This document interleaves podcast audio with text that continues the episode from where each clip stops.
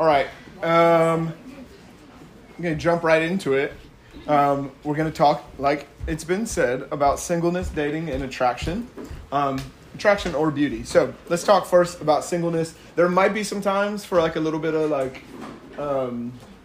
like questions, but don't hold me to that. I might just roll right through it. And then, you know, we got our life to live for questions and stuff. So we'll see. Winston has a lot of questions.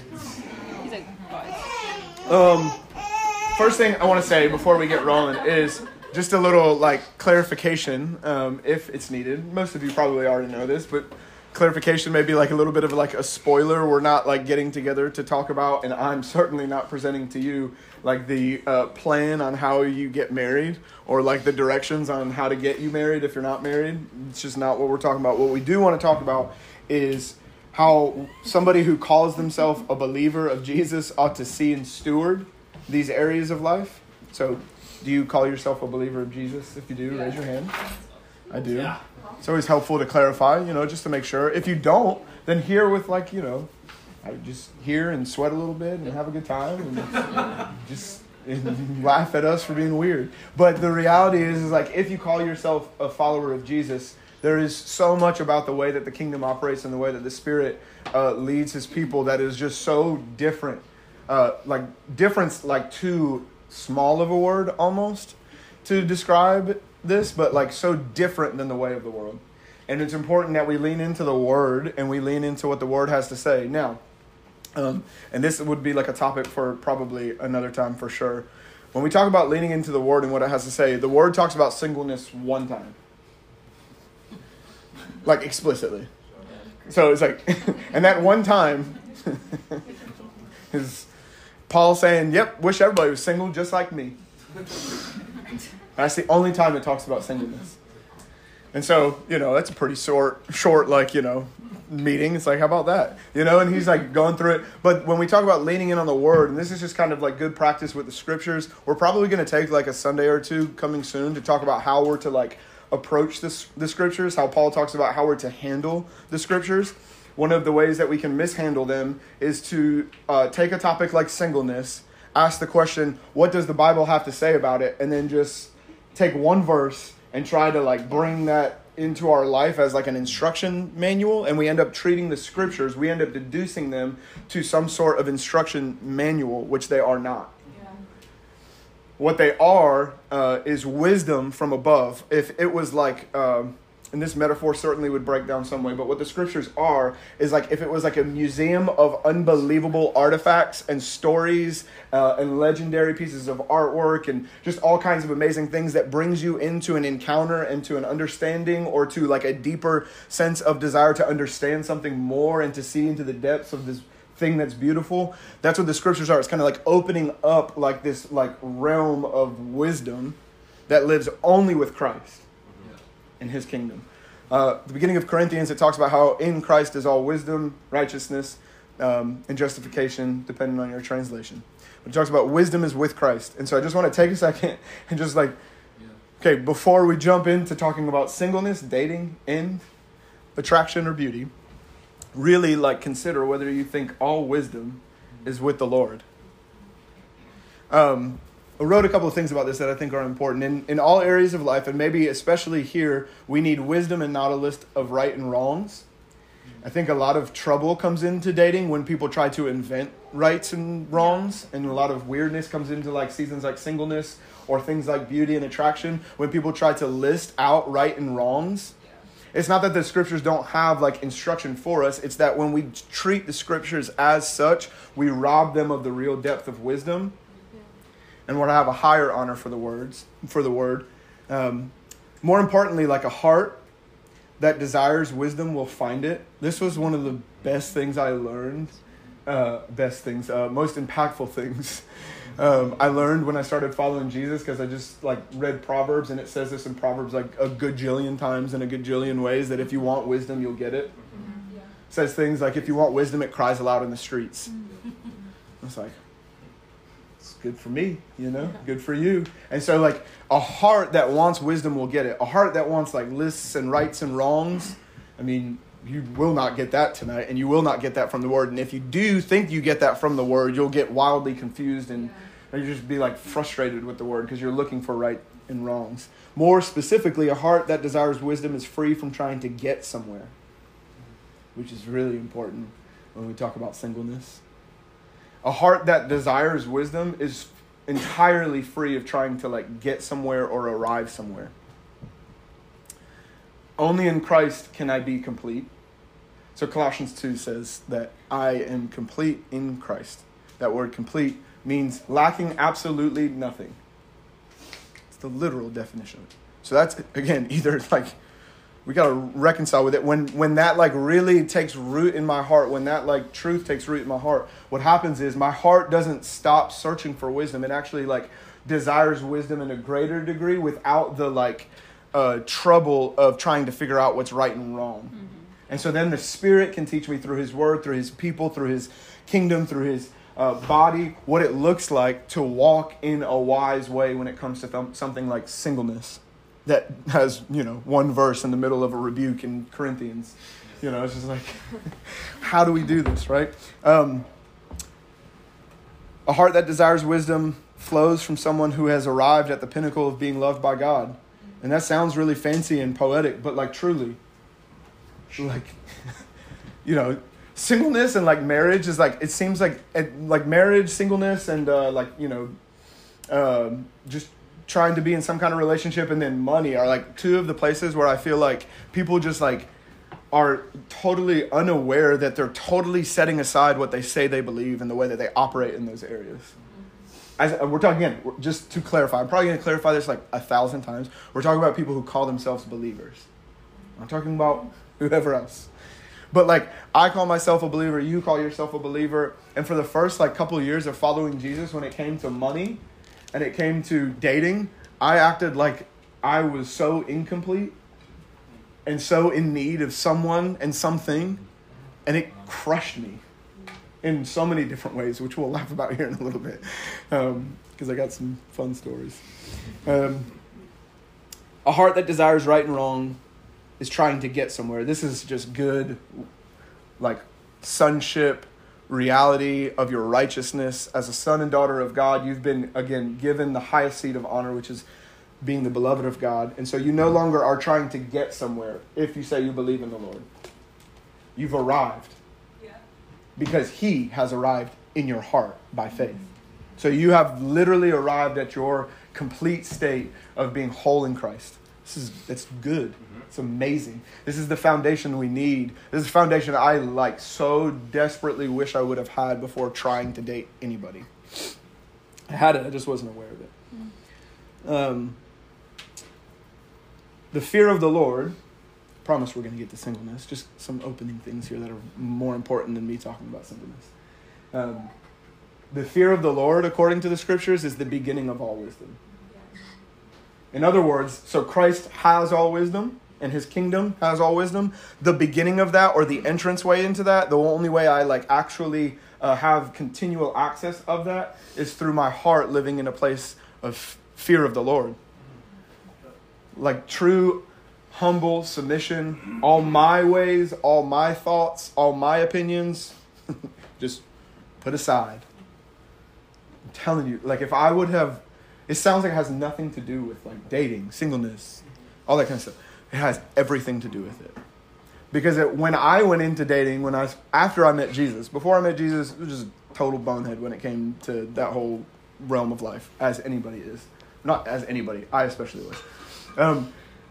Some people are great, you know, whatever. But I started following Jesus, and what I brought into following Jesus was like a mixture of like my ways and His ways in all areas of life, or in most areas of life. Just, you know, honestly, I was just ignorant. I didn't know any better. And, you know, in that time, I wasn't like under any consistent discipleship. We were all just kind of like in the group that I was around, we were all just kind of following Jesus together. So I didn't really know like I was not discipled in the way to do things like how to really steward my single years and how to date a woman when you're in the Lord. And so I just, you know, mixed my ways and following Jesus, and it was not a good mix. It was just chaos, confusion, people getting hurt, me getting confused, all kinds of weird stuff, as most of you have experienced in some way, shape, or form. Last question, or last little thing before we get into a little bit of specifically talking about singleness. The way the scriptures talks about it is, have you been ravished by his love? Ravished is an intense word, and it's the word that Song of Songs uses, you know. First time I read that, it, truthfully, as honest as I can be, made me super uncomfortable. Because when I went and looked up the definition of ravish, it made me even more uncomfortable. And I was like, must be thinking about this wrong. But the beauty, in my opinion, and from everything that I've ever like studied in the scriptures about the Song of Songs, is about Christ and his church, the pure, unfiltered, unbelievably holy love that he has for his church, and his desire to be unbelievably intertwined with his bride, to know his bride, and to know the deepest parts of his bride. The reason that was hard for me, it was hard because my mind was still not renewed in some areas of my mind was unrenewed in terms of like functioning in the way of the world in a lot of ways. And so the thought of somebody wanting to know me, I could only hear that through somebody wanting to know me for their own benefit rather than somebody wanting to know me just because they love me and they want to know me. That was to all of us. Doesn't matter if you grew up even in a great home. What sin did to your mind was it made your mind think that is an impossibility. That you are only good for, because this is the nature of sin, that you are only good for what someone or something can get out of you. Yeah. So if that's pleasure, if that's enjoyment, if that's recognition, if that's reputation, that's the impure love that I knew about. That all of us knew about. That's the only thing I knew about. Even if you had parents that tried their best, that's what you knew about, because sin had tarnished our minds. And so I needed to be, as you do, ravished by his love. I needed that to get deep inside of me, for him to just know every part of me, and for me to, from that place, know that I am seen as holy, pure, and beloved. And what that did was it created, even into marriage, what it did for Baker and I is it created a healthy honor and respect for who my spouse would be, instead of expecting her to do what only Christ can do for me.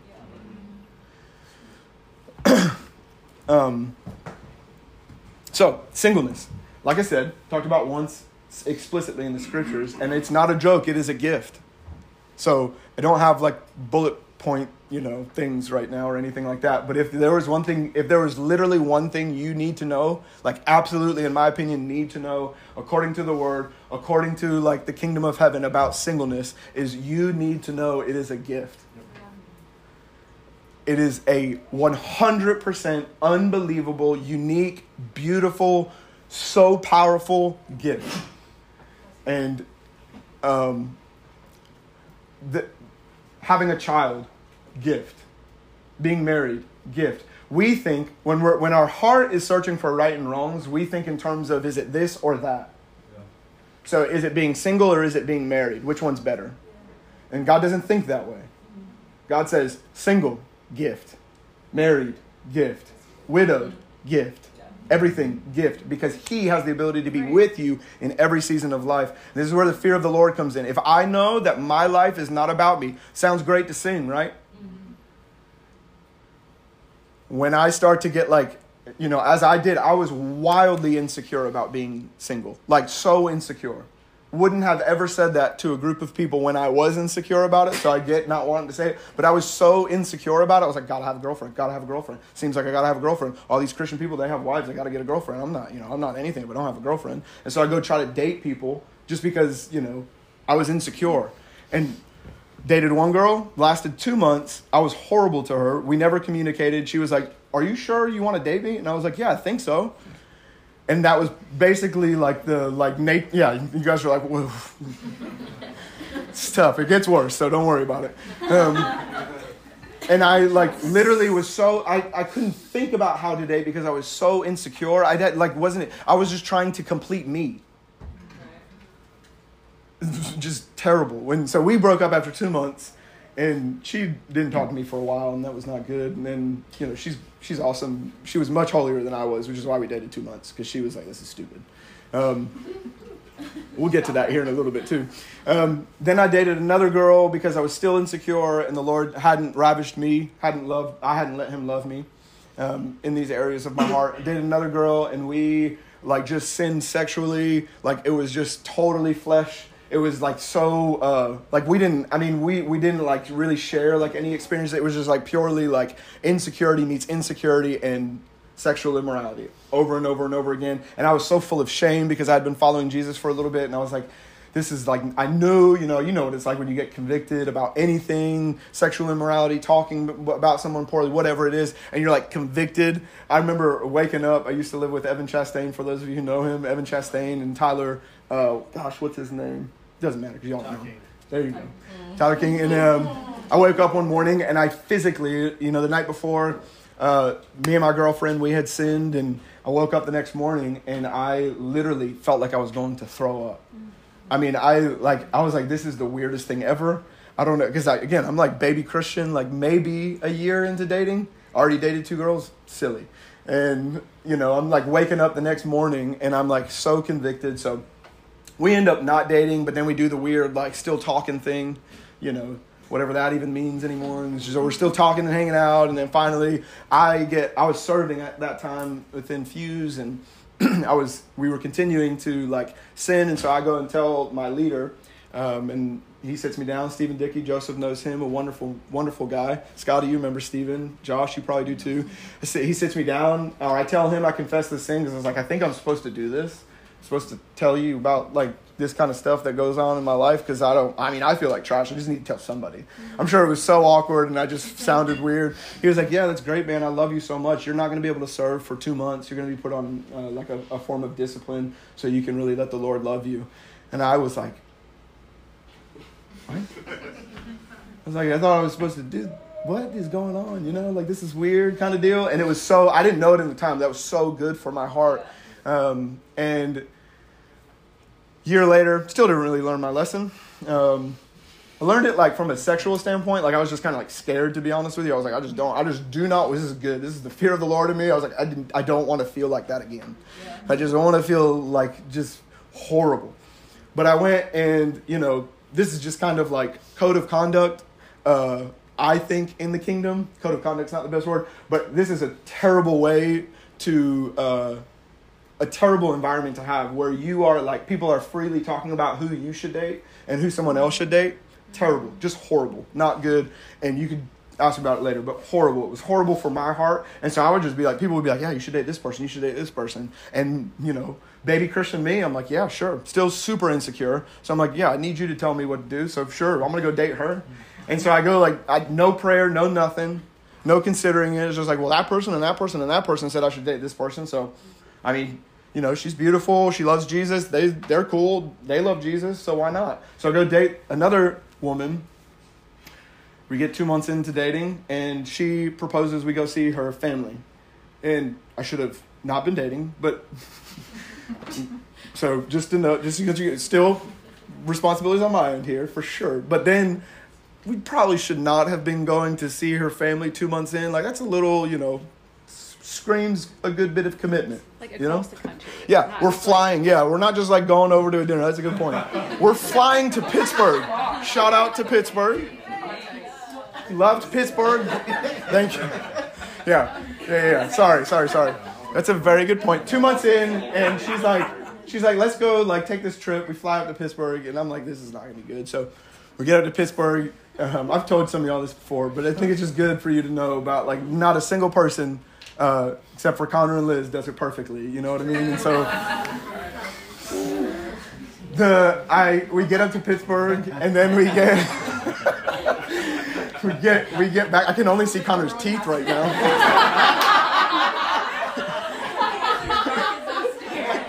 He's got black on, and he's tan, and he's got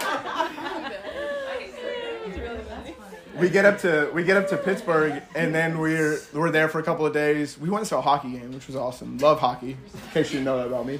Favorite sport besides soccer. Anyways, we're on the way back, and it goes through my mind. I'm like, okay, I like kind of similar to when I was like sinning within the last girl I was dating. I like felt like convicted. I was like, this just does not need to continue, and I felt so awkward because we were driving back from the airport.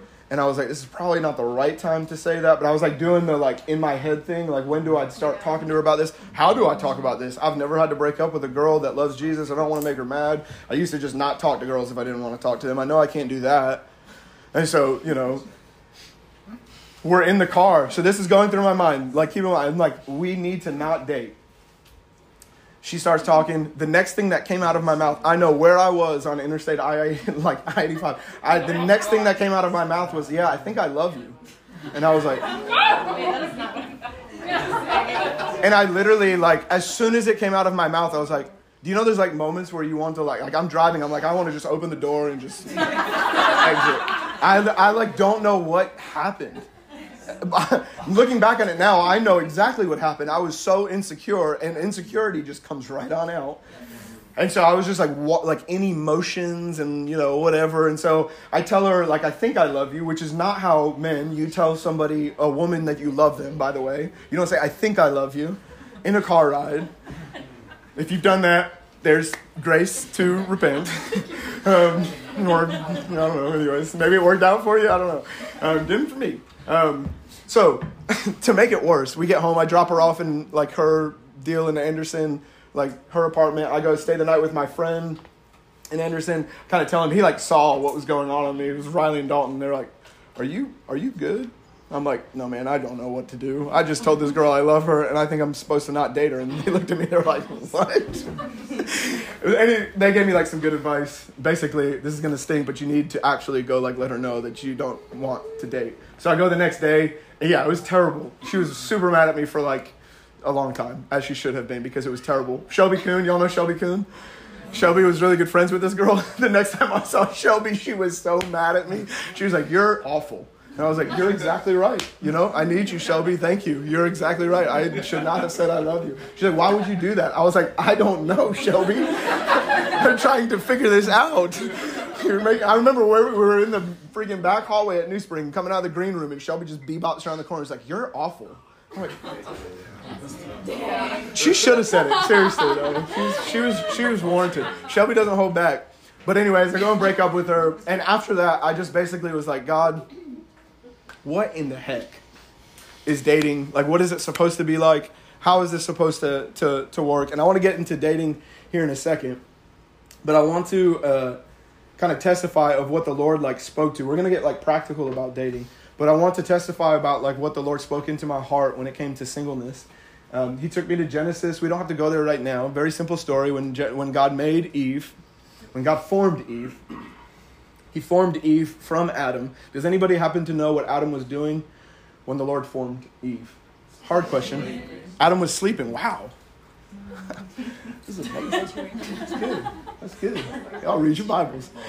I was like totally expecting it to be like, I'm like sleeping. I was like, okay. Maybe the Lord's been talking to y'all about this too. Okay. So Adam was sleeping, and I like was in that season. I was like, God, I don't want to do this weird dating thing anymore. Like, just help me out here. I don't want to do this anymore. I need to know how to date a woman. He was like, showed me this story in Adam and Eve, and he was like, you need to fall asleep. And I was like, asking for dating advice, God. Not sleeping advice. I sleep pretty good here, you know? Marion was great. Actually, I wasn't at Marion that time. I was in Irma with Grant Clayton. What a guy. So basically, one of the things that I want to like really like zero in with singleness is, one, it's a gift.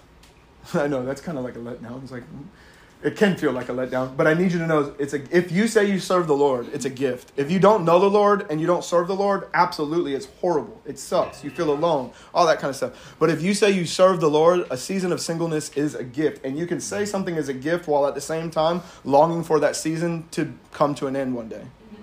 Like, that doesn't have to be, it's not opposites. You can have a desire to be married while calling singleness authentically, not hypocritically, not acting like it's a gift because you know, because I'm saying it's a gift, but you coming to a place in your heart where you actually believe, wow, this is a gift.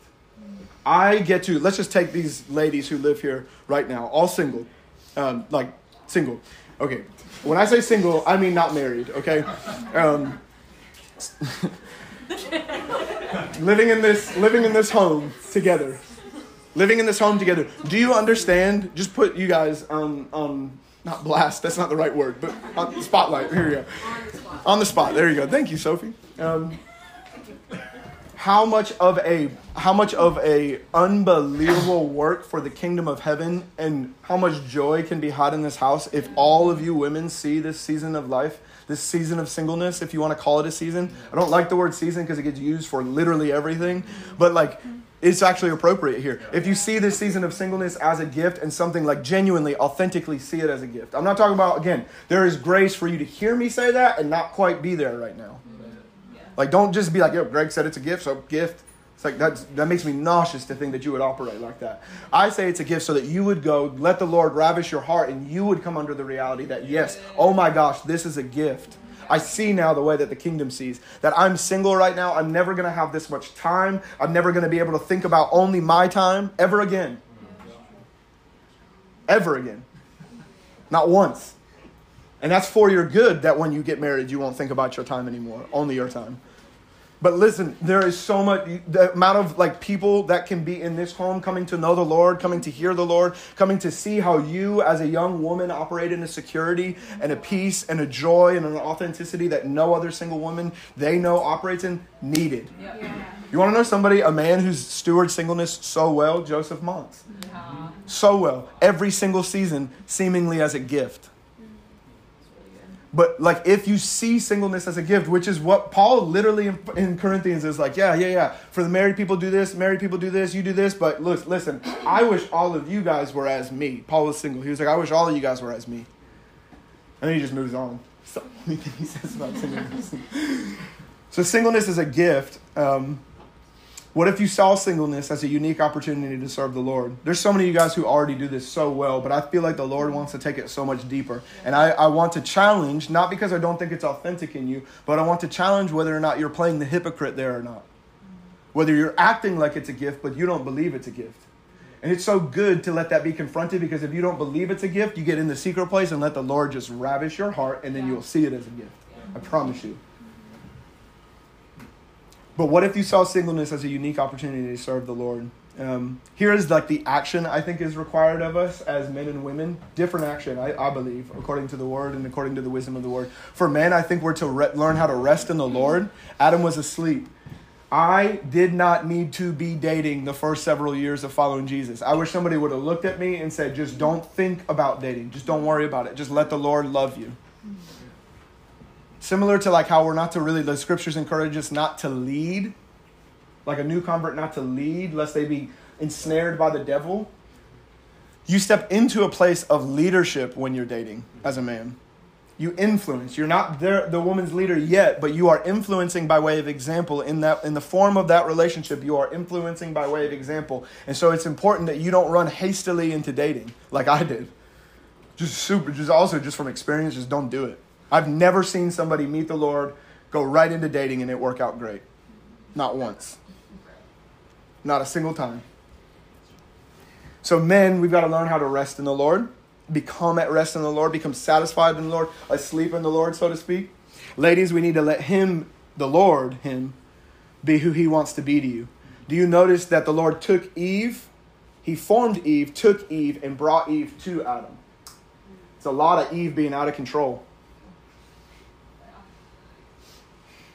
Matter of fact, Eve was in zero bit of control. So what tends to be the most uncomfortable thing about singleness, male or female for sure, but a lot of times for whatever reason, what tends to be the most uncomfortable thing about singleness is not that you're single, it's what it kicks up. Mm-hmm. Yeah. It's like, I really hate being out of control. And you might not know it's that until somebody asks you, or the Spirit asks you, or, Connor just comes bebopping around and asks you that question. And it's like, dude, who are you? Why did you just do that? And it's like, but that's true. You just asked me about, that really is what's going on inside of me, right? And so a lot of times it's not like, okay, I'm single and all my friends are dating or whatever and all that kind of stuff, which, it's something for another day, but that's just a little silly. It's that it kicks up things like I'm incomplete, I'm insecure. And what we do with those things that kick up, like whenever I was insecure, I stuffed that down. I was so good at stuffing it down. I mean, people definitely knew I was insecure, but I thought I was really good at stuffing it down, you know? I was like, no, nobody knows. I'm good. I'm super confident. But it was really, I was so insecure, and what needed to happen was I needed to let that insecurity come out and bring it to the light with the Lord and let him love me. I didn't need to pretend it wasn't there. No, I shouldn't have it. I needed to let him love me in that area of life. And so when we talk about like things like, oh, like it's maybe a little bit difficult to realize and embrace the fact that you're not in control, women or men, you need to be at rest in the Lord. You don't have to go and make this thing happen in your own strength. Yeah.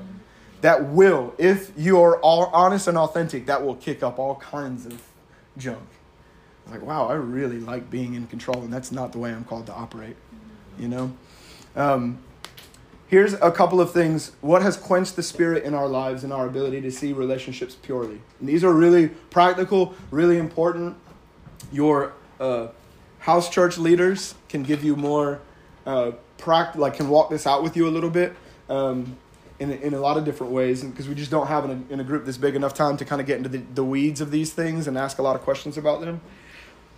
What has quenched the spirit in our lives and our ability to see relationships purely? The first thing is sexual perversion. Sexual perversion is the deceit of the devils that makes beauty about what I can get from it.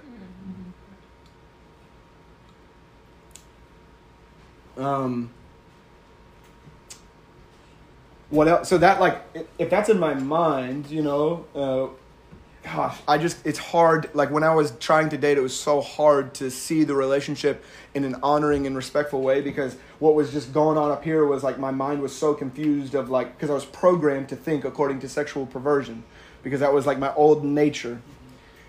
And so it was like, what can I get out of this? What can I get out of this? What can I get out of this? What can I get out of this? What can I get out of this? And it's like, they're only great as long as they benefit me.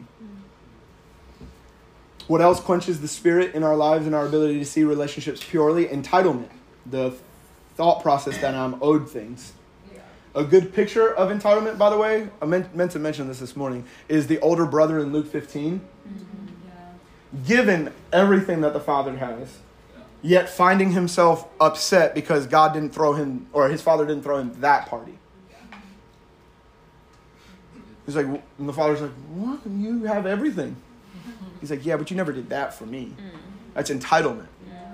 He has everything already. Remember, you're complete already. What entitlement does is it like tries to bear witness to your heart that you actually don't have everything that you say you have. Yeah. And then you start complaining. You start saying things sarcastically like, well, all my friends are married.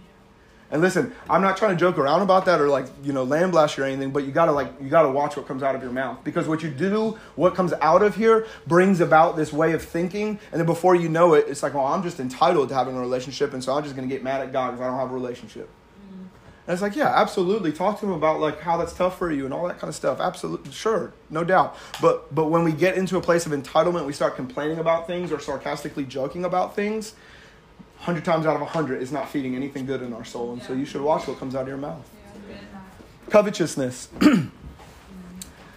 is another thing that quenches the spirit in our lives and our ability to see relationships purely. Covetousness is similar to sexual perversion because it's the deceit of my identity is found in what I have. Some of you guys, like me, wanted to get into relationships because your identity is too centered around what you seem to have, which is a misunderstanding of relationships to begin with. I don't have a woman. Just to clarify, I am to serve a woman. Didn't have that right ahead of time. Thought it was about having a girlfriend. It's like, no. In the kingdom, it's like, who am I laying my life down for?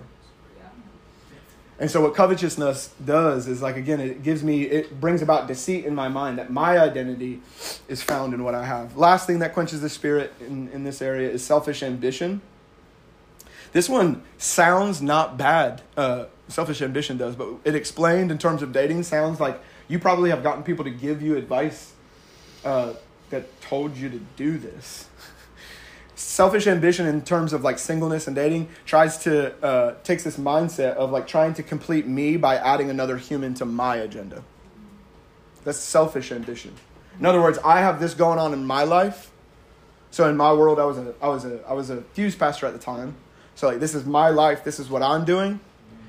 And selfish ambition says, this is my agenda. Who can I bring in on my life? And that might practically get worked out that way if and when you get married, But, like, in my heart, that's not the way I'm to think about it. Why? Because that's not the example of Christ in the church. Kind of an important thing to note. That our example, overarching example in relationships, marriage, is Christ and his church. A self-sacrificing love that would give himself for someone that did not deserve it, showed very little potential, and that didn't really benefit him too much. That's a crazy kind of love. Okay, singleness. Any questions? We're like 2 or 3 minutes maybe about singleness. I just have to, like, you guys get it. Like, there's just, we can't go too deep into questions, and I really want to talk about the rest of this stuff, dating and traction, without all of us, you know, dying in sweat. You're not going to die. You're okay. I feel pretty good. All right. Any questions with singleness? Sweet. Does anybody, who has trouble seeing it as a gift? All right. Thank you, King Don, for being honest. Jalen, for being honest. Kennedy, keep your hand up if you have trouble seeing it as a gift. Awesome. Praise God. Praise God. Let the Lord ravish your heart. And for all of us, you know, like, the reality is like, this is like, even if you're married, this sounds kind of funny to say, even if you're married, that's still like, it's important that you see singleness as a gift. Because here's what happens if you as a married couple don't see singleness as a gift. You walk around with this little stench on you, this little aroma on you that says, I'm married. Yeah. And I promise you, it's stinky. It smells. It's like, God, you just got married. Like, since when were you, like, you know? But if you don't see singleness as a gift as a married person, you'll just, you think you just did something to, like, you know, I don't know, put a gold star on your Boy Scout belt or whatever. That doesn't make any sense. But yeah.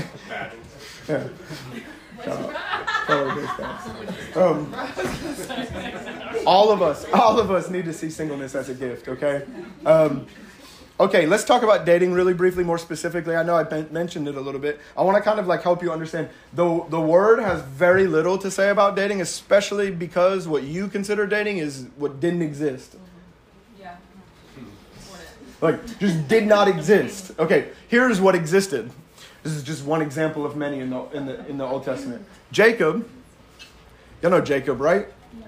Jacob in the Old Testament. Y'all are like, yeah, I know Jacob. What do you mean?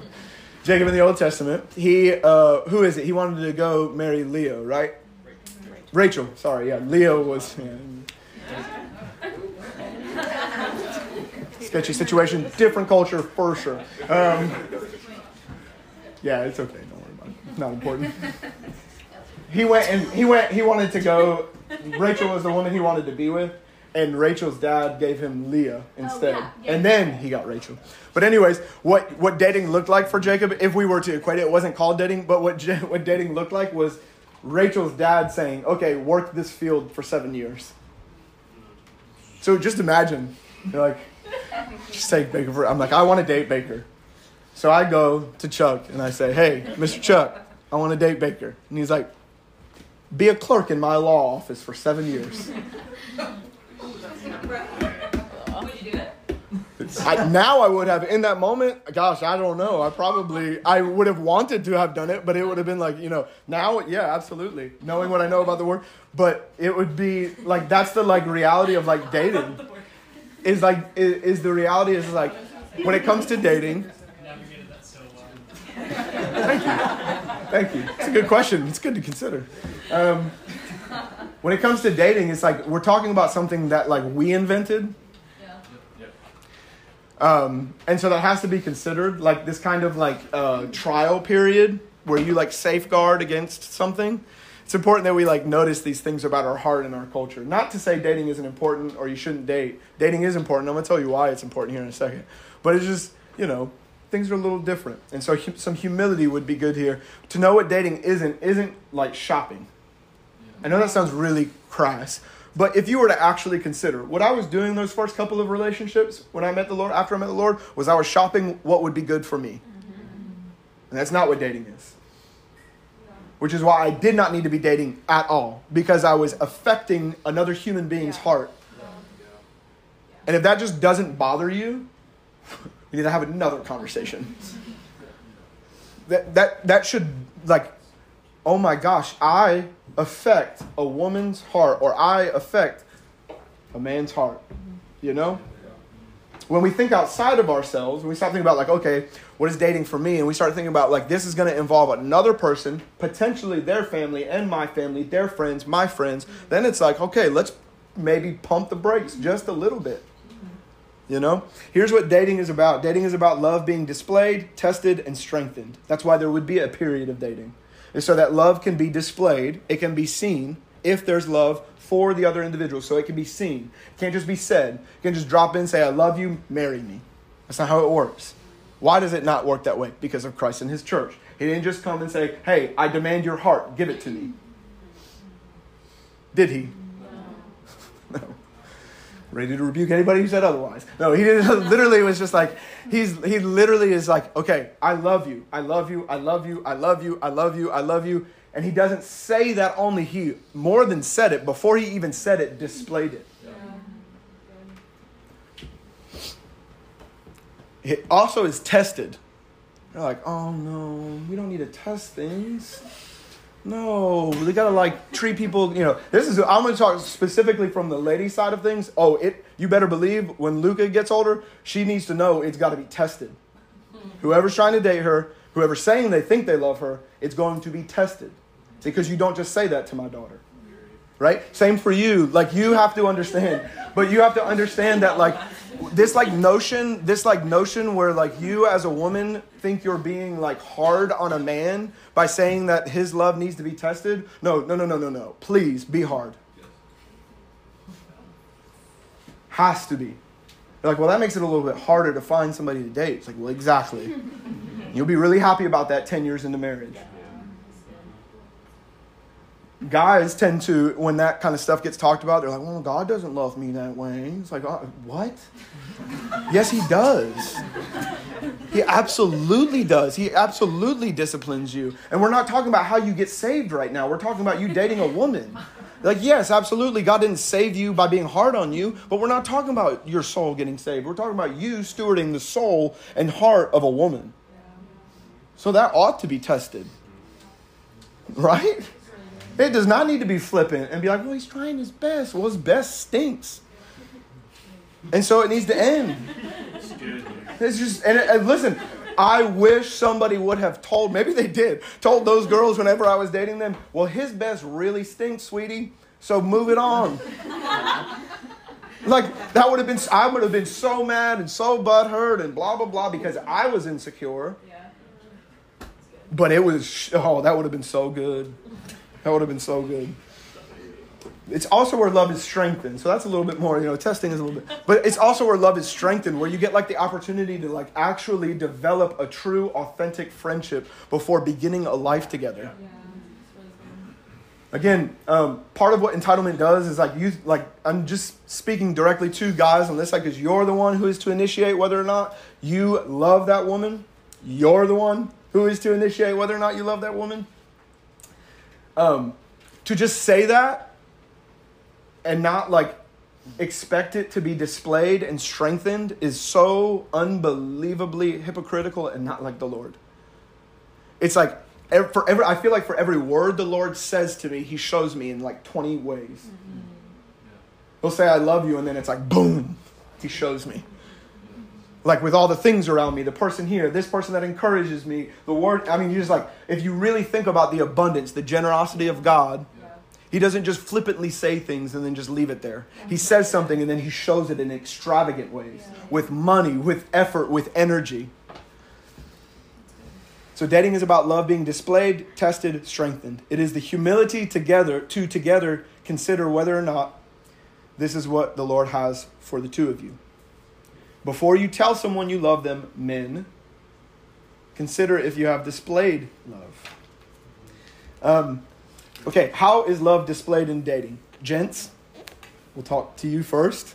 Here's just a short list. This isn't a comprehensive list. I don't have the book on dating, obviously. I'm just giving you some wisdom from the Word and from life of what, like, I think this would look like when we're talking about displaying love.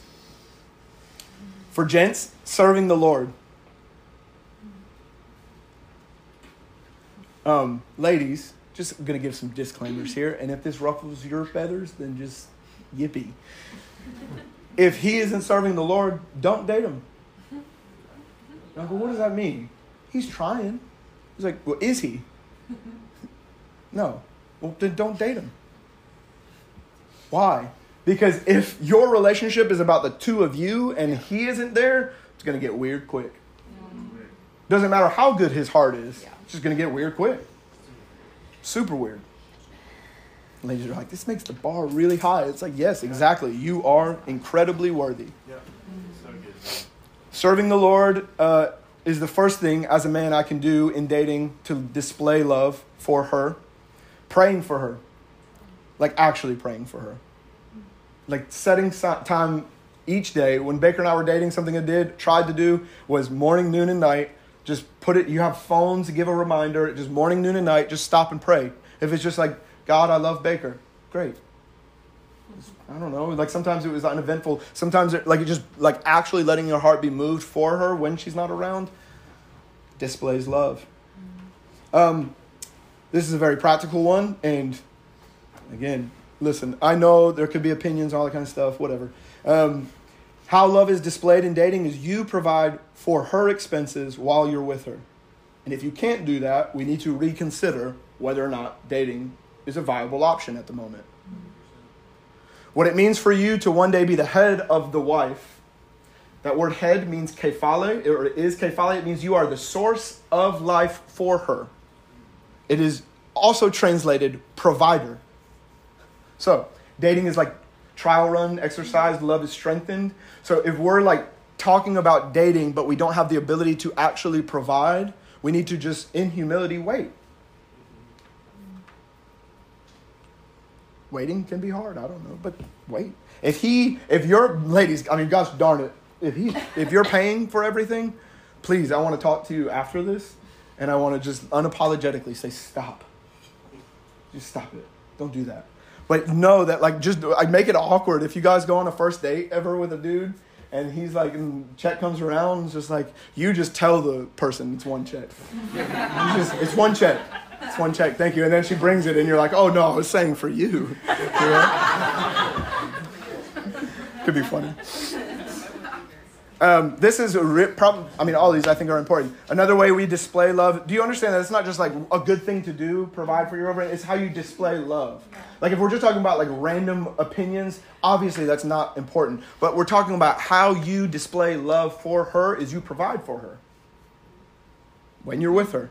You're not her provider yet because you are not the one that is leading her spirit. You haven't committed to her and made a vow to commit your lives and become one. The next thing that I think you can do when it comes to displaying love is establishing clear boundaries and not seeing how far they can go, both physically and emotionally. I did a really, really poor job of this in the first couple of months of Baker and I, first little while of Baker and I dating is like, my mindset is we're going to do that together. And the Lord, I'd be like, no. You, Greg, create the boundaries. You don't, if Baker's having to say something to you about any of that, you're in the wrong. You need to like really make sure you're on top of that. So what that means, like very specifically, is there ought to never be a time in the perfect dating relationship, okay? There would not be a time where she is having to tell you, I think we're doing too much. Physically or emotionally. What do I mean by emotionally? I mean like deep, here's everything going on in my life. I love you. You're my baby. Like, da-da-da-da. It's like, pump the brakes a little bit. Why? Because it is so important that we, again, let our love be tested and let it grow and let it be strengthened. That we don't just rush into something. Yeah. And we don't ride down I-85 saying, I think I love you. It's just, oof, it's terrible. But just to be clear, gentlemen, that is how you display love. You are the one that creates boundaries. Ladies, if you are having to wonder whether or not this is appropriate, it is time to consider, sit down with your leader or whoever, you and that person together and be like, I think we need to not date for a little while or whatever you want to call it. Take a break or not talk or yada, yada. Just like, just stop. Why? You're like, that's a little, like that seems like a little, it's too serious, a little pump. Like panic button. It's like, yeah, exactly. I'm telling you, the sexual immorality that comes from those kind of things, from experience, has so much potential to damage your mind in the way that you see your potentially future spouse. And so absolutely, mistakes happen, mercy and grace for those things, no doubt. But ladies, if you're the one having to create that conversation, like, hey, I think it's getting... we just need to reassess. Gentlemen, it's on you to be like seeking the Lord, seeking the wisdom of older men in your life to know how to navigate that properly. Like, that sounds really intense. It's like, exactly. We're dating. We're pursuing someone's heart. Caring for someone's heart. It is. Yeah. It's not just fun smartphone activity. You know, whatever I was going to say the app, but I forget what the dating app is now. So whatever. Tinder. Yeah? Tinder. Okay. I'll lock that in the notes. Another way love is displayed. You guys doing good? Yeah. Okay. Another way love is displayed in dating is looking after your physical appearance and hygiene. This includes your spaces. Like how, I know everybody's got their preferences. They like, I'm probably like cleanliness and all that kind of stuff. I get it. Like some people... a little more, whatever you want to call it. But I'm talking about like general, like looking after yourself. Because what that flows from, listen, when I don't take care of myself, what that doesn't flow from is me not knowing right from wrong. What that flows from is a deep well of me not being sure about how the Lord feels about me. Like a deep well of some sort of self-hatred. And I can only give to her what I actually live in. And so it's really important. There's no such thing as perfection, obviously. There's no like, it's not some standard with what you have to look like or like, I don't know, smell like or whatever. It's just like the general like wisdom, I think we all know what that looks like, feels like, is like. If you don't know, I know this could be uncomfortable, but just ask. I don't know why there are certain things that become taboo not to talk about. Like, hey, do you think I could take care of my body better? If you don't want to ask the person you're dating, ask somebody you trust. Yeah. Why not? Well, that's a little, what if he, I don't know, just ask. It's good to talk about. Better to be told the truth than you feel like crap about yourself for 10 years. Yeah. Proverbs talks about wounds from a friend can be trusted. Mm-hmm. And Proverbs has been my jam recently. Since you talked about it the other day, I've just been like getting back in it because it's been a while. It's amazing. One of the chapters begins by, it basically says, a son loves instruction, a fool hates rebuke, and is stupid. And I'm like, whoa. Wow. Didn't know that was there, All right, looking after your physical appearance and hygiene. The next thing a guy can do is letting your yes be yes and your no, no. Mm-hmm. Yeah, that's a simple one. Another thing a guy can do is dress and speak in a way that does not welcome temptation. That includes what you listen to. So like if you guys get in the car, going to date night or whatever, whatever you're doing, and what's playing is like music that's just talking about like doing horrible things to women. You're like, oh no, it's, does that really matter? 100% it matters. 100%. And you're just like driving, you're like, I want to, treat this woman well, I'm going to do this. And then in the background, again, just whatever's playing is playing. You guys know I don't even want to talk about what gets said because it's horrible. And you're like, why is there this weird thing floating around our relationship where we're like so tempted? It's like, well, maybe all you guys listen to is people talking about doing the things you're tempted about. Yeah. Maybe. I used to listen, just again, full honesty. Kendrick Lamar, brilliant. Just so smart, amazing, gifted, artistic, wonderful. Couldn't listen to a song without him saying something about whatever. And I know, I get the art of it and all that kind of stuff. Heard the whole deal. What I know is that him talking about a woman that way is not good for my soul. Yeah. Period. I don't need to be lectured about the art of it and what hip hop is. It's horrible for my soul. Let's just take a different genre. Listening to Bon Iver. Brilliant. Amazing. Sorry if I'm raining on your favorite artist right now. Brilliant. Amazing. Whatever is coming off of him, some of you went to a concert and found this out the hard way. Whatever is coming off of that, not good. Not good. And it would just fill my heart with all kinds of like, ugh, ick. You're like, wow, I guess I can't listen to a lot of music. It's like, well, if that's the hardest thing you got to give up, I really don't know what to tell you. I love music just as much as anybody, but there are things I just can't listen to because I used to try to like play the mixture of like doing whatever that's called Christianity, and it just tore up my inside. And I would be so frustrated about being tempted in so many ways that I didn't want to be tempted and da-da-da-da-da-da. And the Lord just very lovingly but clearly was like, well, let's look at what you let in. Yeah. Yeah. And as I looked and I did this inventory of what I let in, I'm like, oh my God, why did I think anything else would happen? It's like I got the word for 30 minutes to an hour in the morning and then blah all day long. You know, and it's like, truly. The word's powerful, but, you know, let's... Yeah. Okay. The last thing I wrote down that a guy can do is you show that you care through consistent communication and time spent. Mm-hmm.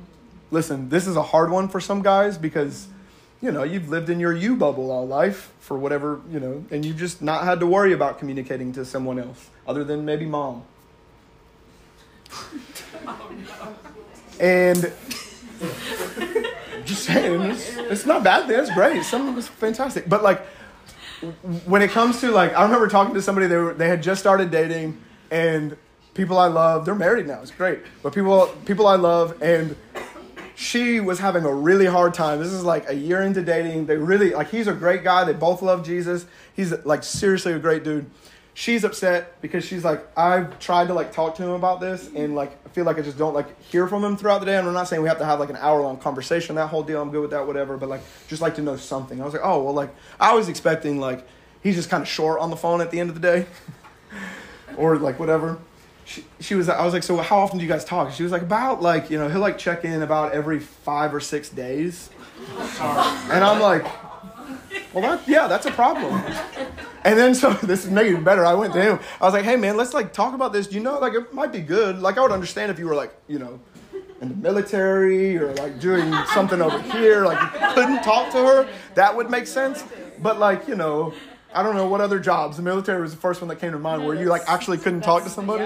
Maybe the other one. I was like, just really trying to be understanding here, man. But, like, I was like, is there a reason you, like... I was like, is there a reason you don't talk to her outside of like they would meet up at like, so they would get to like a public event that they were both going to, and he'd be like, what's up? And she'd be like, it would just be weird because I'd be like, hey, you know? And I was like, you're, and so he was like, yeah, I mean, I just, what am I supposed to do? And it's like, I understand for some of us, this is like new territory, gentlemen, but like what you're supposed to do is not think about what works for you, mm-hmm. Think about what works for her. So it could be as simple as this. Hey, what would work for you?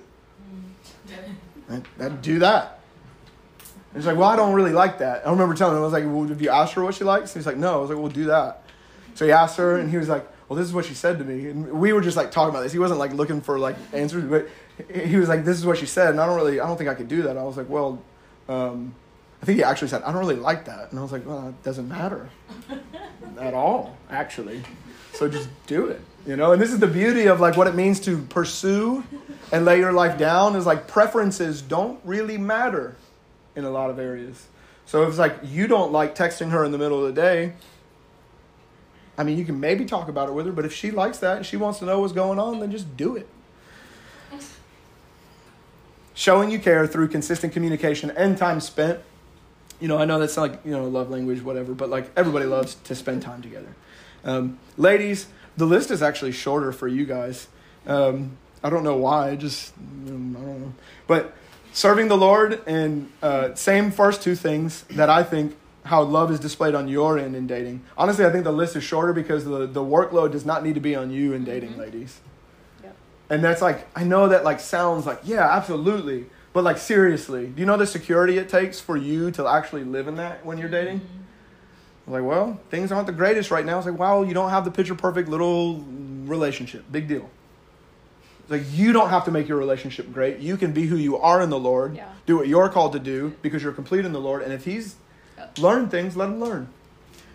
Serving the Lord, prayer, those two things both of you guys can do. Another thing that a lady can do to display love in dating is giving him the chance to lead. Giving him the chance to lead. Respecting and honoring him. You know those little conversations you have with your friends about how you wish he would lead? Those probably shouldn't happen. Yeah, that's good.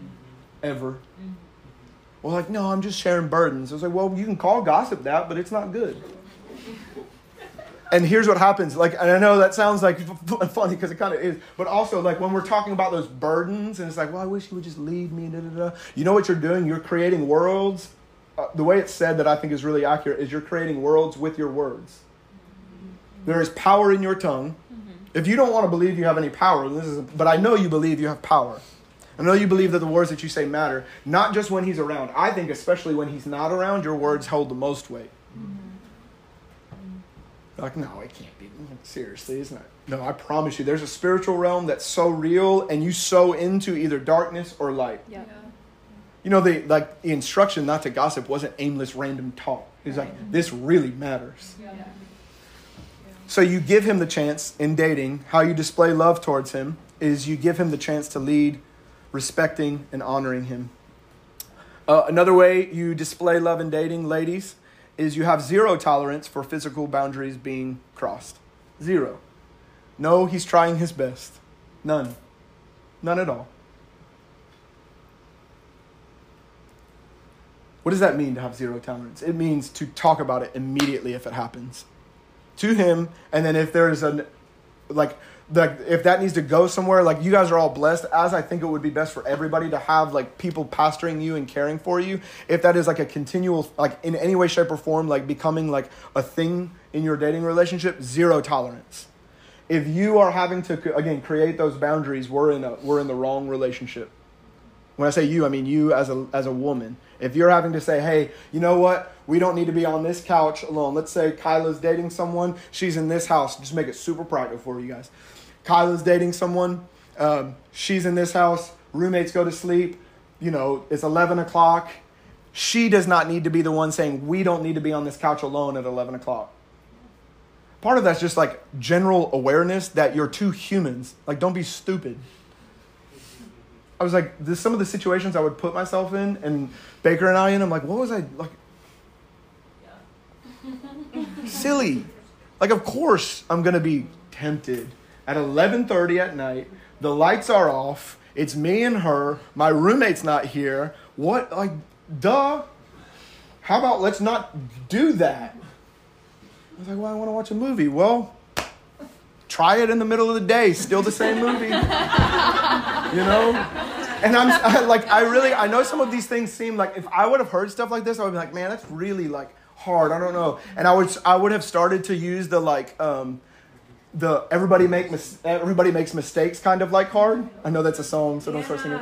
The everybody makes mistakes thing. Like, it's just like, you know, you can't be perfect. And you start doing that. And I'm like, okay, take that little, like, whatever that is, that little insecure thing of like trying to admit that you're going to fail before you do anything.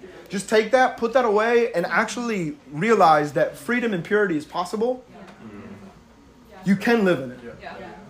And it's usually as simple as just being somewhat intelligent, you know? It's just like, gosh darn it, what am I doing at 11:30 at night? So, ladies, have zero tolerance for physical boundaries being crossed. Ladies, you also can display love by guarding your heart until it's been proven that it can be trusted. I know guarding your heart tends to be made fun of, that phrase, but 100%, 100%, 100% guard your heart until it's proven it can be trusted. What does proven mean? I don't know. Let's, you know, for some relationships, that's 2 months. For some, that's 2 years. Well, that sounds kind of hard. Absolutely. Exactly. Do you want to know what was not easy for Christ to do for his church? Pour himself out unto death. Yeah. He didn't complain about it once. Isn't that crazy? Yeah. So if your boyfriend has to wait 3 more months to want to know what's going on here, boo-hoo, you know? And it's not that you carry that with like this arrogance or anything. It's just that in your heart, you guard your heart because you're the Lord's. Makes it hard, I know. The last thing I wrote down for ladies, how you can display love in dating, is you dress and speak in a way that does not welcome temptation. I know you guys had a wonderful gathering about that yesterday. That is awesome. Shout out to Kendall. She's amazing. Shout out. Everybody shout out. I like how I said shout out to Kendall. She heard us for sure. But she just gets a text. All right. yeah, yeah. Another just practical kind of like, and I know, like, listen, I'm speaking like these are like, this is like house family talk kind of stuff. And so I'm not defining dating for your friend who lives wherever. Yeah. I'm not doing that. Yeah. You're a son or daughter in the house that I care for. And so you better believe I have something to say for it. Yeah. 100%. You, men, are the ones that initiate and make known your desire to date her. There is no game of waiting to see if she's in. That's called uncommittal. That's called you don't want to lay your life down for her.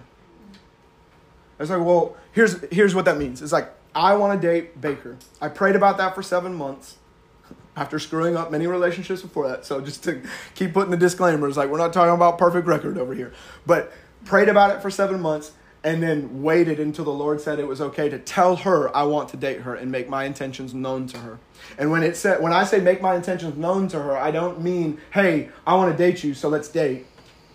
Like pressure packed. It was, hey, can I talk to you? We sit down and talk. I let her know, risking being told no. Or her just looking at me saying, oh, that's cool. You know, imagine if I would have just went over there. This could have happened for sure. It's like, I want to date her. I have a desire to date her. I go over to her house. I talk to her in person. I don't send a text asking her to go on a date. That is no go. I go, I talk to her. I say, hey, if you need help knowing how to do this, there's plenty of men who can help you how to do this in our body. But I go talk to her in person and I say, hey, here's what's been on my heart. I've been praying about this. I really feel like the Lord blesses it. I would love to date you. I would love to pursue you. I want to know you. Can we go on a date sometime soon? Matter of fact, the first time we talked about it over on Wilmot was I just told her that and I said, hey, you don't have to say anything. You don't have to respond right now. You don't have to feel any kind of way. You let me know if you want to talk about this again. And then that was it. And she ended up we ended up having a conversation in that time a little bit about it. But I just want you guys to see what it looks like properly. I'm not saying you're going to screw everything up if you don't do it that way. But I just want you to understand the nature of what it means to be dating. Ladies, I want you to understand the nature of what it means to be pursued. Yeah, you're like, well, that creates, again, a pretty high standard. It's like, well, yes, I'm going to keep working my tail off and making disciples who love Jesus and seeing how many people can freaking follow Jesus in our city, and I hope there's more. That's great. That's awesome. But listen, the Lord's going to form whoever it is for you, and he's going to take care of all of that. You don't need to worry about what the field looks like right now. Yeah. Okay? It's just get delivered from that silly carnal life. Yeah.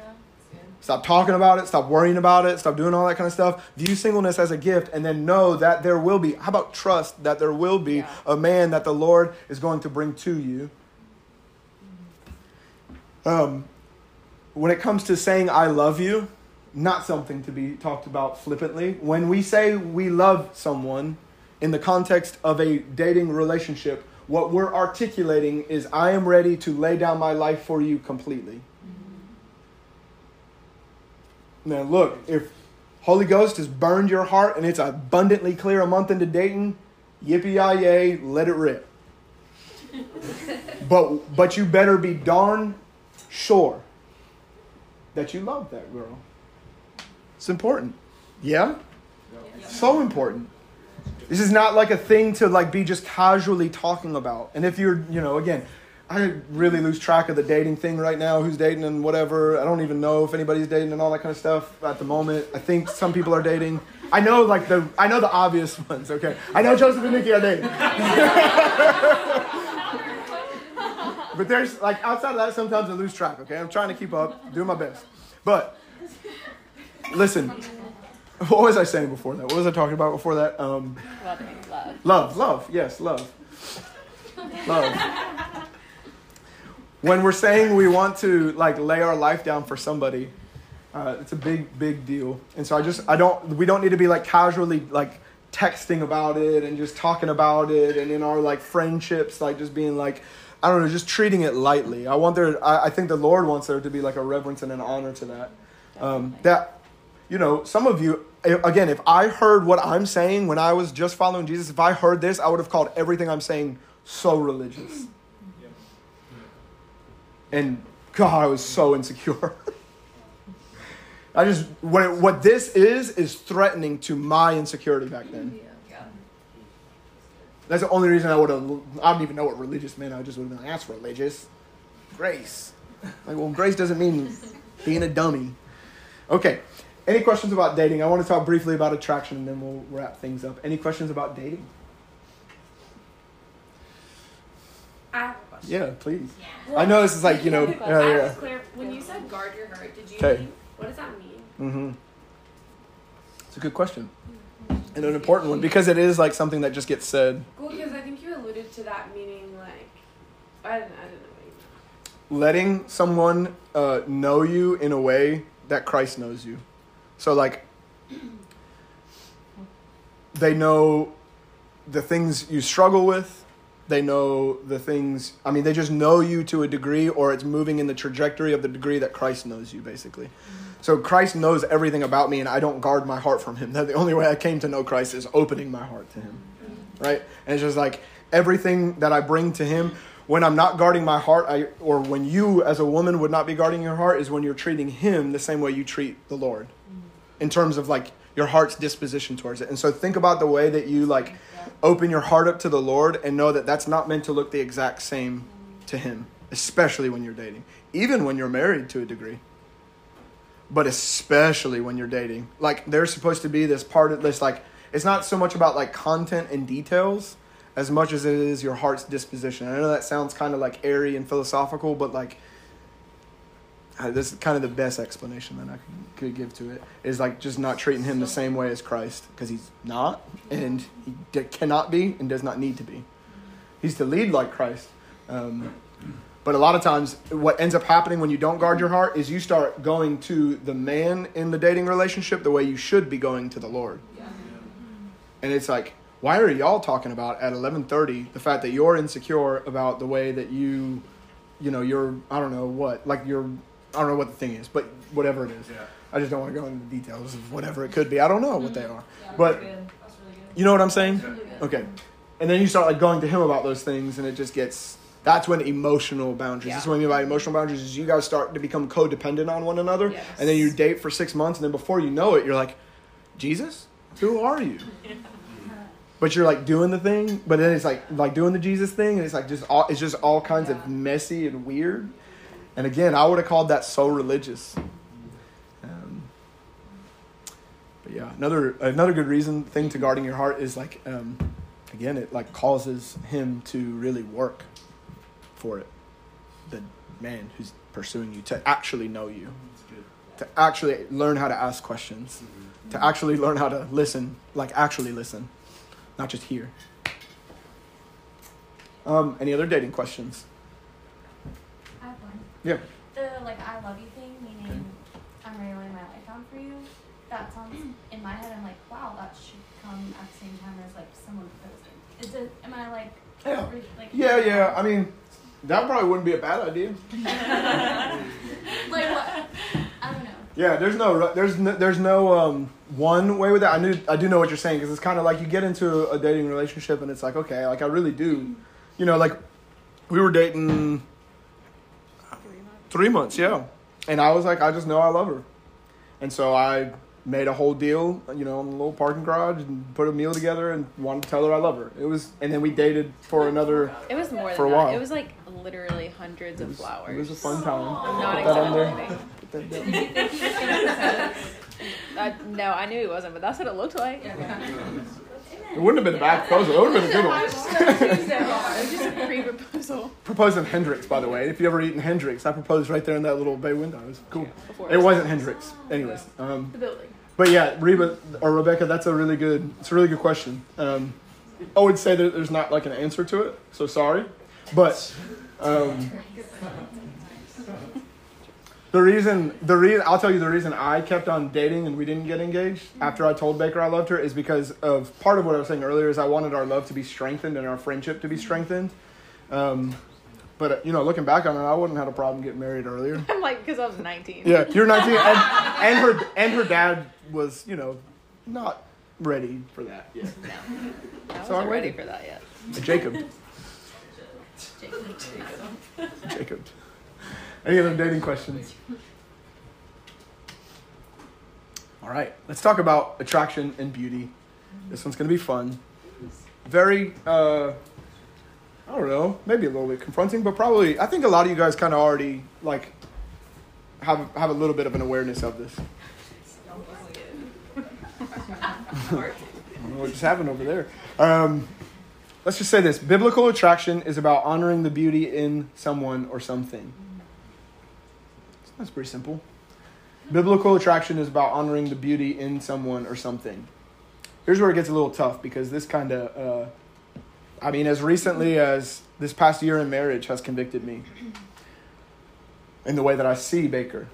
Perverted attraction is about attempting to possess or utilize the beauty of someone for personal gain. Perverted attraction, the way of the world. That's just a way to say, like, attraction in the world's way, in the world's eyes, is about attempting to possess or utilize the beauty in someone or even something. You could take this into an artistic standpoint, that something that is beautiful only, it's called utilitarian if you're, you know, super into philosophy.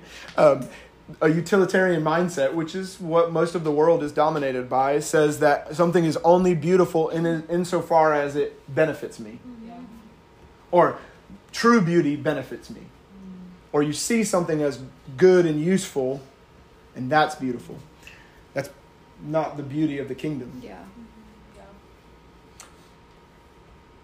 Perverted attraction is about attempting to possess or utilize the beauty in someone for personal gain. This is going to get straight into what your mind and my mind had been by way of the world. Some of you guys lived pretty pure lives in your middle school and high school years. Your mind was still totally deceived by the realm of sin when it comes to sexuality. And some of us really, because of our past, and I say this with, like, a ton of grace in my heart for sure, and a ton of sensitivity in my heart, but it needs to be said very clearly that the, like, patterns and the trauma in some of our lives really, really clouded the way that we saw beauty and attraction. Yeah. Because what it programmed us, if you were abused or if you took part like I did in sexual immorality with no moral compass at all. I mean, you guys, a lot of you know this, like, because you grew up in the same kind of culture in your high school years and in the athletic world specifically. Zero moral compass. Say whatever, do whatever, talk however, does not matter. And there was just no, like, there was no sense for right and wrong unless somebody got hurt. And then kinda you would be upset or, like, you know, feel bad. It's like, oh, that girl that we, you know, we don't talk to her anymore, or I don't talk to her anymore, and I guess I kind of feel bad about that. But there's no real, like, moral compass. And so what that did to your mind and my mind was it totally renewed your mind in the realm of darkness. And the realm of darkness in the area of attraction gives way to sexual perversion. Do you know the Lord's intention for sexual activity was for a man to show and a wife to show each other affection for the purpose of procreating? Simple statement for sure. But if you really take a second and understand, that is literally the design. That's it. It's not, oh my gosh, that woman's beautiful, I'm going to go have sex with her. That was not the Lord's design. Yeah. It's important. Mm-hmm. It wasn't, who's really good looking, that's the one I want to marry. Mm-hmm.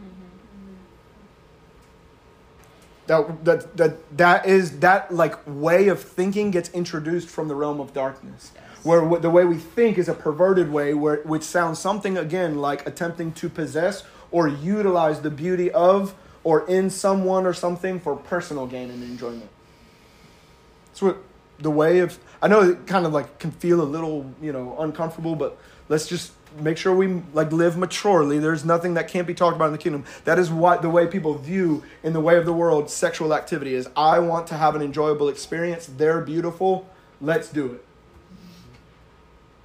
It's not the way of the kingdom.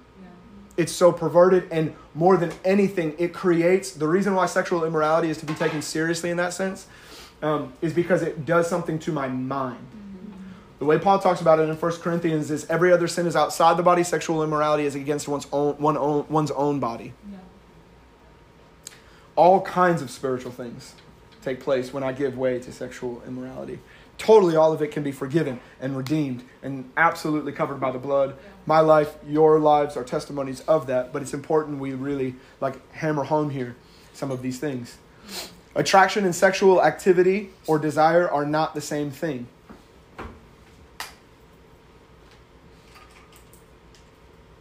You know? Mm-hmm. Biblical attraction, honoring the beauty in someone or something, and sexual desire and activity, not the same thing. In the way of the world, they're just intertwined. Yeah, that's good. In the kingdom, separate. Yeah. We extol or talk about or praise the Lord for his beauty because he is worth that. Because he is just so other, so beautiful, so unbelievably powerful, and we don't worship him seeing what we can get from him. I know that can feel a little bit uncomfortable to talk about, but we got to just talk about the things that kill everybody, okay? We extol him as beautiful, and he extols his creation as beautiful, not so that he can get something out of it or we can get something out of it, but just out of pure honor and reverence and unbelievable appreciation. Isn't that holy and pure? Yeah. Come on, this has convicted my heart so much in marriage. So much. I was so immature in my mind when Baker and I got married, thinking about like sex and what that's supposed to be, and again just didn't have much of a guidance there and get to learn through the word, but like sex still was something that was like so intertwined with attraction, and because of that I found myself thinking in line with this so many times and having to repent so many times of like thinking about my wife as something to possess that benefits me. So we can like let the Lord renew our mind right now is the good news of this. Yeah. You know, it's like the amazing thing is that we can get in line with his heart for attraction. Biblically, again, I said this earlier, but biblically sexual activity is a way we show affection to our spouse. What it's saying, what I mean by showing affection is when we are sexually active with our spouse, and the reason why the Lord only says that it is to be with your spouse is because what we're saying when we're sexually active with someone is, I trust you, I am safe with you, I enjoy you, I want to serve you. You don't just say that to anyone. Mm-hmm. Freely. You're saying that with your body when you're partaking in sexual activity. And so talking about like guarding your heart, one of the things that like, again, this does when we engage in sexual immorality is we start to give our heart in so many different ways. The way Paul talked about it is when you give yourself to someone sexually, those two flesh become one flesh. What he means by that is you give yourself to another and you come under their influence, you come under their authority rather than living under the authority of Christ. Yeah. And it creates all kinds of confusion because in your mind, you want to live under the control of Christ, but then your body's functioning under the control of a screen or another human being. And what's behind all of that is just a lot of times just a misunderstanding of attraction. Yeah. It's just getting your mind rewired by the Holy Ghost that attraction is about honoring the beauty in someone or something without regard for how it benefits you. That is possible. Yeah. It's honestly more enjoyable.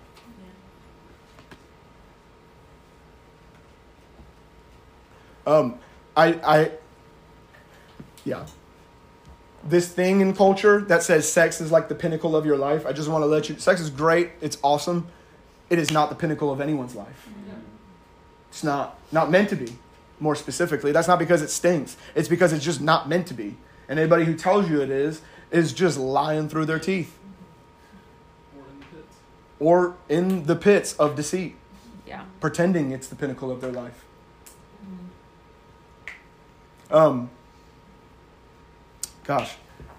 So important because it is possible and, like I said, more enjoyable to honor the beauty in someone or something without any regard to how that benefits me. I like the Lord retraining my mind in this. I've seen like Baker as beautiful in ways that I like have a hard time articulating.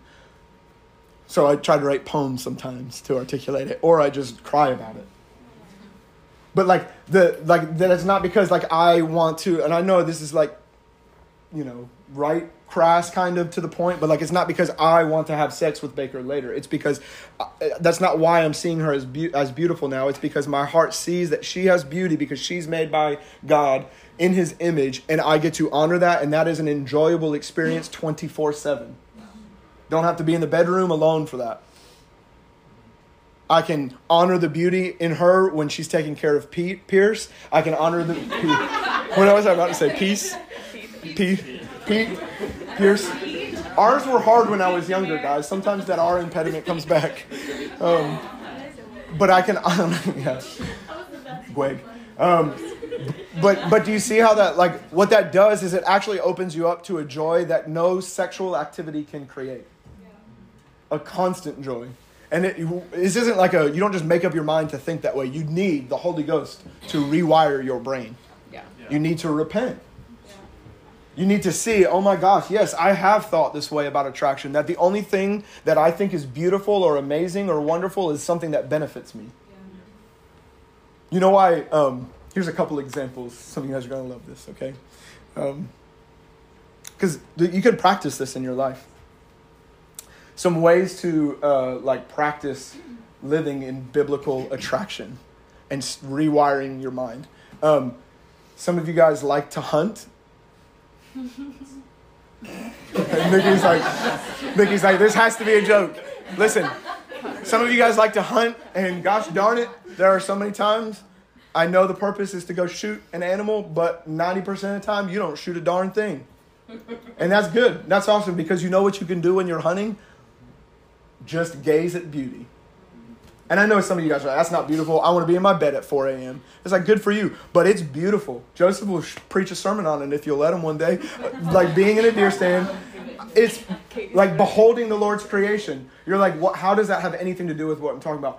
Your mind getting rewired as you behold something as simple as a sunset that's not really, like, I know, like, practically you can make a case for how that benefits you. The sun comes up, now you can see what you're doing. I get all that. But really what you're doing is you're beholding something so other than you, and you're like, that's amazing. Yeah.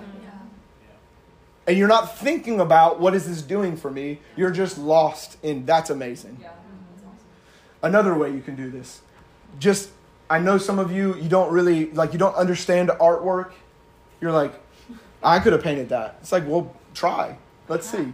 But that's kind of a joke. But, like, literally, go to a museum. We have a wonderful art museum in Columbia. It's amazing. It really is. It's super great. Doesn't matter what the exhibit is. Go to the art museum. Go to City of Art. Or is it City of Art or City Art? City Art, yeah. They have great stationery, by the way, at City Art. But anyways, go to City Art or the art museum and just go look at paintings until your heart is stirred. Yeah. Awesome. And notice, just notice this next time. I'm not saying this is a foolproof gauge of whether or not your heart lives in an area of perverted attraction, but a lot of times it is. Notice if you can't go sit in front of a painting that you don't understand what's going on and how quickly you move away. You're like, a lot going on here. This is stupid. Moving on to the next one. Like, oh, this is just a bunch of paint everywhere. I could have thrown a bucket on that and created that. You know what I mean? What if you just sat there, didn't have a clue what you're really beholding, but just said, wow, this is amazing. And actually tried to let your heart be moved in that direction. I know you guys are like, oh, come on, that sounds a little silly. Try it. And just notice how you can appreciate something as simple as that because you're so rushed into figuring out what's going to be good for you, You need to slow it down. We're going to get that to close a little bit here. Those are just some examples. There's plenty more, okay? Those are just some examples of like kind of a paradigm shift there. Last thing here with this is just attraction is about respect, honor, and wonder. Sexual perversion stokes covetousness, lust, and pride. 1 John 2:16. You can go read it later. All of 1 John's great to read, but specifically 1 John 2:16 talks about the lust of the eyes, the pride of life. Really important stuff there to understand like what is really going on when our heart and our mind is living under a perverted understanding of attraction. What has the ability to quench the spirit in this area? And kind of end with these things, and then we can do as much conversation or as little as you'd like in terms of questions. In this area of attraction, what has the ability to quench the spirit? Because here's what happens. You can get like filled with the Holy Ghost, totally rewired. And then that work of the Holy Spirit can be quenched. Yeah. This is like, I don't know. I know I repeat this a lot, but like you participating matters. Like the truths of the kingdom don't just like hit you. Yeah. You know, it's like, whoa. got it all now, you know? It's like you hear about them and then you participate. And so you can do things that quench the spirit in this area of your life. Meaning you can sit in this room, you can go home later, the Lord can rewire your mind, and you think according to his word and his heart for humans, for beauty, for people, for everything. And then you do that for a week, and then you make a habit of quenching the spirit, and then you're back in the same place of thinking according to like a perverted way of attraction. And that can be very frustrating, or it could just be pretty simple. You just have power. Freedom doesn't mean like just passivity, you know? Yeah. Freedom means you now have authority. Very good. What has the ability, just some examples of in this area of attraction, what has the ability to quench the spirit in this area? Believing the lie that you need to be sexually active. There is so much garbage said about the physical need for a human being to be sexually active. You're like, I don't believe that. Consider whether or not you believe that. Do you believe you have authority over your physical body? Paul says it ruthlessly. He's like, listen, when it comes to sex, everybody should be able to handle their own vessel properly. But if you can't do that, I guess you got to get married. It's like, well, he's trying to hammer home, like, listen, you're too, like, in the kingdom, you're not, like, drug around by your desires. Yeah. And whoever's feeding you that stuff is a liar. Yeah. I believed that for so, I was like, oh, I'm just, you know, I'm a guy. It's like, what am I saying? It's like, no, I'm a new creation who has authority and has been made pure and is free and is holy and knows the Lord. That's who I am. I'm not a guy drug around by my desires. If you want to be that person, as a man thinks in his heart, so he is. No amount of me preaching or someone else preaching or quiet times or whatever is going to help you understand that you have the ability, you have the authority to think differently.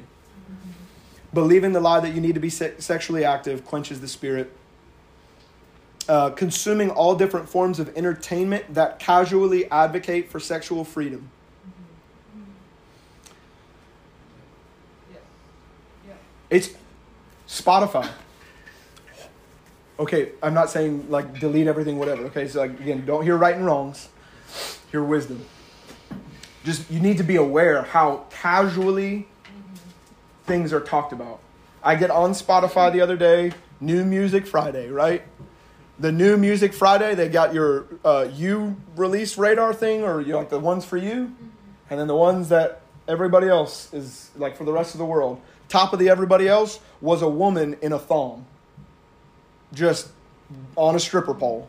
I'm like, it's 5 a.m. I just want to see if Upper Room freaking released a new song, and this is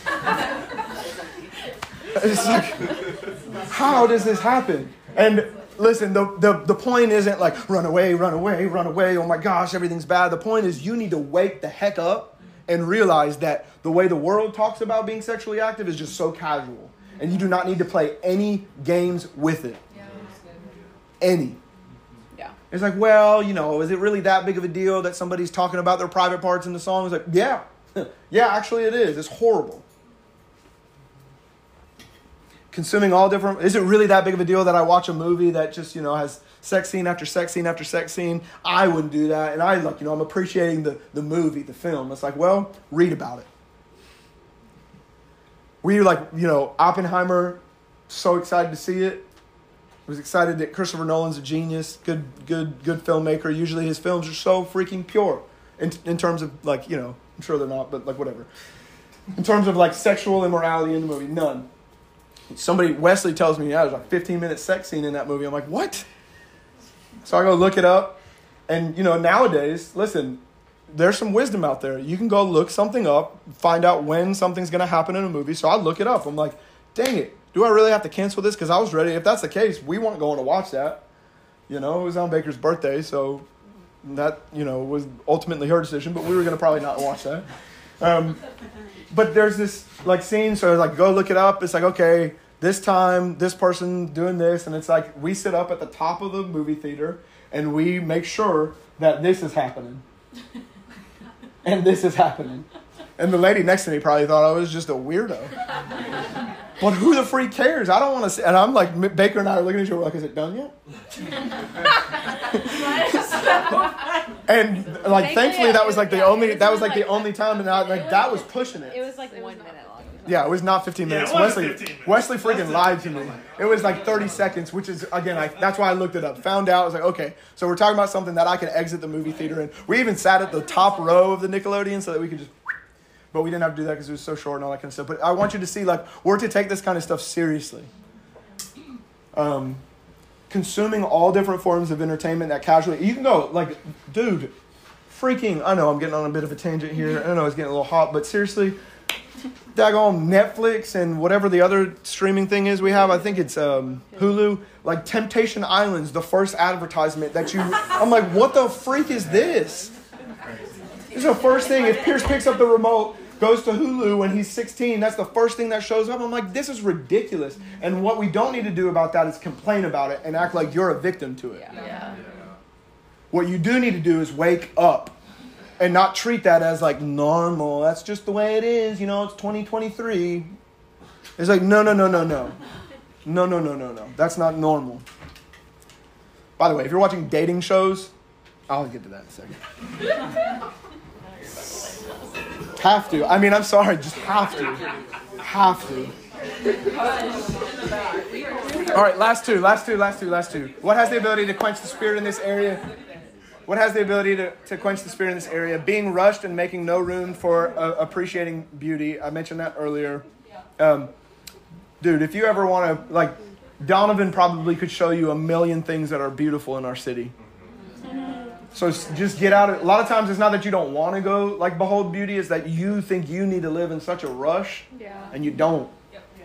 That's good. I don't care how many kids and how many, like... Listen, stop talking about your job like it's so important. It's like, we get it. It's important. Just relax. Like, you're not the CEO of any... Just relax. Just, it's a good job, okay?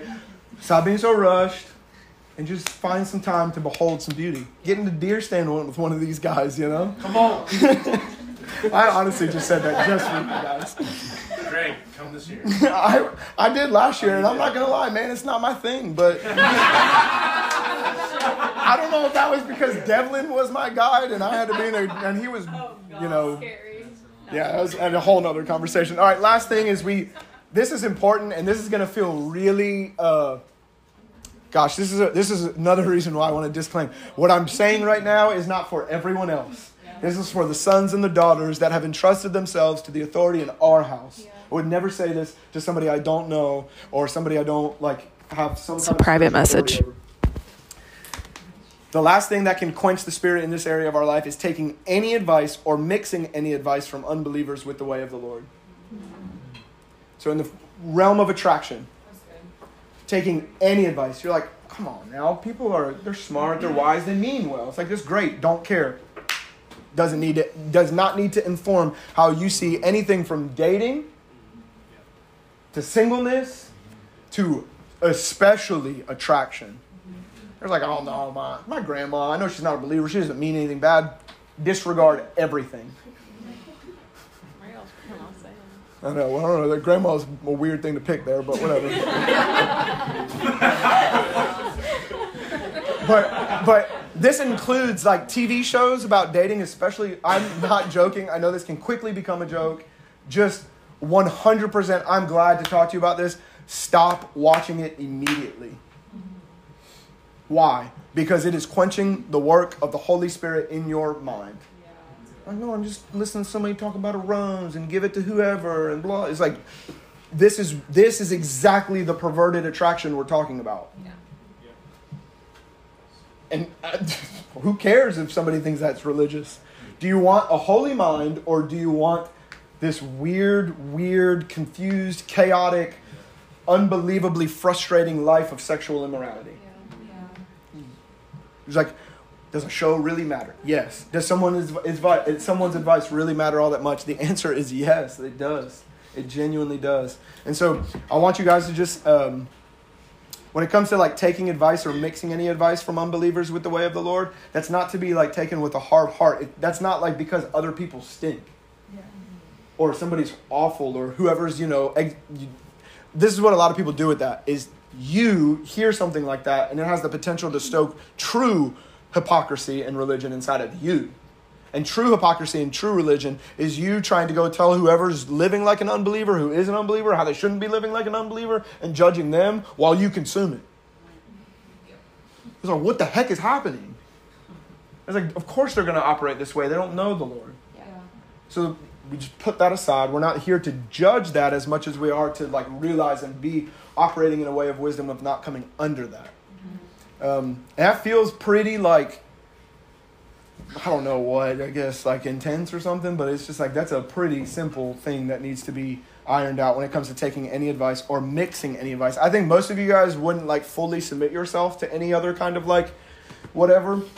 But if it's not like a spirit-filled believer, you do not need to mix any advice with the way of the Lord. You guys especially, the amount of shepherds you guys have is borderline not healthy. Like, I've genuinely considered be like, okay, let's just only two. You know? Because you guys, you all have this person to call, and you got this person to call, and you got this person to call, and then you got all these friends who are just as wise and just, it's amazing. And it's before you know it, you don't got too much people to talk to. And so you guys, like, this would be hard for people who don't have a shepherd here, but they still would need to know it. Stop taking advice from other people. But gosh darn it, you especially, what the heck are you doing getting any advice from anybody other than the people in the house of the Lord? Yeah. True. What? You know? And I know, again, it feels kind of like, oh, that's like a little, I don't know, we're talking about following the Lord, He deserves everything. Yeah. Everything. All right, that's all I've got. I know that was a good bit. I just kind of wanted to put it all before you. I don't know if that's what you kind of were expecting in a gathering, like singleness, dating, and attraction. Any questions? Thank you. That's sweet. Any questions before we all leave? You don't have to ask questions right now. I know a lot of you probably process things and then ask questions. I do want to say this. If you have been or are in a dating relationship and anything that I said really got to you, like you're feeling a little bit of sideways about it, I would love to talk to you about it. But before I talk to you about it, I think you should go sit with the Lord, and I think you should talk to Him about it. I think you should also know that chances are what you're not feeling when you hear something that's challenging, especially in this environment, because I know it's coming from me and us, is love. What you're probably not hearing is condemnation. You might just be confusing condemnation with actual conviction. That's good. And that's not, again, a lot of times in my past, I called things condemnation that were just literally conviction. I was like, condemnation. And it's like, what? It's like the card to play when you just feel a little bit uncomfortable, It's like, get me out of this, and I feel weird, They're condemning me. It's like, no, he's just telling the truth, and it just kind of hurts, The Lord's really good at walking you through how to live out that truth, if it's truth. And so certainly, again, I obviously love to talk to you about all that kind of stuff, but I'm not like a dating wizard or anything. So talk to the Lord about it. But that being said, any questions right now or anything that some of you guys who lead in our house churches, who have been given leadership in our house, you would want to add to that, you're more than welcome to. Again, I know it's getting a little late, but I like a late night, which is 9. Which isn't 10 minutes. Yeah, so you got 10 minutes. Anything at all?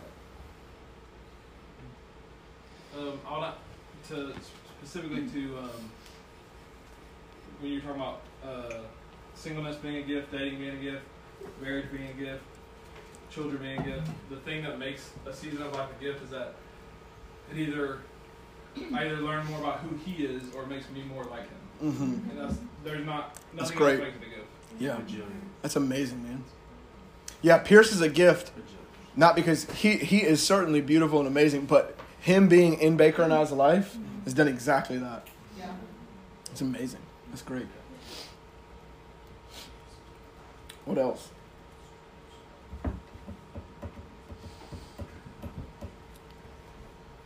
No, I thought that was like. I was thinking about that. All right, I love you guys. Be blessed. Have fun.